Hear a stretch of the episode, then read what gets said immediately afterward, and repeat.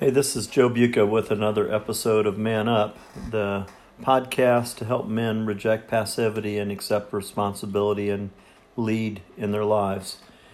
Um, last couple weeks, I've been talking about the reality of the impact of passive fathers, and certainly um, I could go on and on and build my case. I think for me, as I've shared already, you know, some of the struggles of feeling inadequate, not good enough, uh, like a disappointment, have certainly plagued my life from early on. I mean, I would say those things didn't just come from they didn't come from abuse in my life, but they certainly came as a form of neglect. And I think all of us have these wounds. I, you know, whether they're wounds of self not having self confidence, wounds of am I enough or am I good enough or am I man enough? And certainly the role of our fathers that our fathers play in that is critical. And and and if not our fathers other men that were in our life maybe it was a grandfather maybe it was an uncle maybe it was a family friend or maybe it was a coach or a mentor or something like that.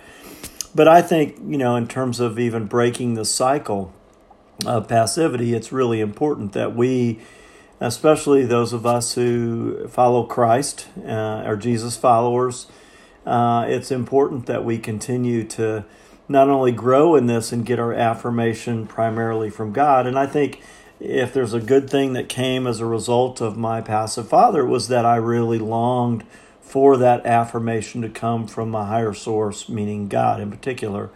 And as I came to faith nearly 43 years ago in Christ, I began to see the need to really get my identity and understand really who I am in Christ. And actually, Craig and Jeff who led me to Christ uh, that time in college, uh, 43 years ago, were really influential. And they gave me a Bible, and they actually, one of the books they encouraged me to read was the book of Ephesians, which the first uh, three chapters really talk a lot about this idea of our new identity in Christ. And, and so I think part of my journey has been um, again, not angry at my father for his passivity, acknowledging it, and actually, his father, I did knew him. Uh, my fa- grandfather Jedek was what we called him, which is uh, in Czech means old man. It's a it's a it's a positive way of you know not re- a negative way of referring to an older man, but um, you know Jedek was a pretty passive man himself. He was a man of few words, and so I think my father came by it honestly.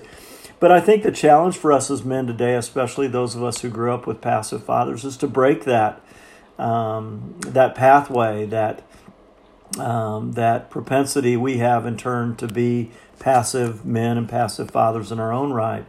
And I certainly, looking back at raising my boys in particular, I certainly wish I would have been more involved in talking to them about who they are and their identity and even as I talked about last time, their sexuality. And I certainly have some regret, regrets that I wasn't as intentional as I wish I could be now. I feel like I'm um, seeing my grandchildren now. I have six grandchildren, and really the need for me to speak into their life as, as a uh, male and as a person who loves them and is influential in their lives. And I think that's one of the ways we can break this um, passivity is by um, really leading out of the woundedness. So, so for me, you know, being wounded, like I mentioned, feeling inadequate, uh, not enough, not good enough, not man enough, whatever it is, and um, like a disappointment, and really looking to speak into others' lives, in particular, my children, still wanting to speak into their lives. They're all adults now, but into their children, my grandchildren, really wanting to speak affirmations to them, to see things, to notice them, and to remind them about great qualities I see in their life and um, just uh, the significance of those things. I think you can't do too much of that. I think it has to be authentic and real. You can't just make stuff up. Um, but but to really look for opportunity to tell them how proud you are, uh, that you see them, that you acknowledge, and I think that's one of the ways we can break this cycle of passivity, as it would be. Um, I, I think also in our marriages, looking, uh, my wife, Emily, I believe, um, needs affirmation too. And so, whether it's a meal cooked, whether it's the way she served me, whether it was um, the way she's loved me, um, the way she's been patient with me, um, the way that um, um, just aspects of her character and her nature I think just acknowledging those things and and just being a affirming voice. I, I think it's part of the way we can break this pattern. We can break this cycle of a lack of affirmation by looking for opportunities to to speak into other people's lives. I think most of us probably underestimate how powerful our words can be, both negatively and positively. But I'm speaking more of the positive side here for to to look. So my challenge in terms of leading courageously is to look for ways you can build people up. Look for ways that you can speak affirmations into others, uh, especially your family look for things that you can literally come alongside of them and say, Hey, I saw what you did there.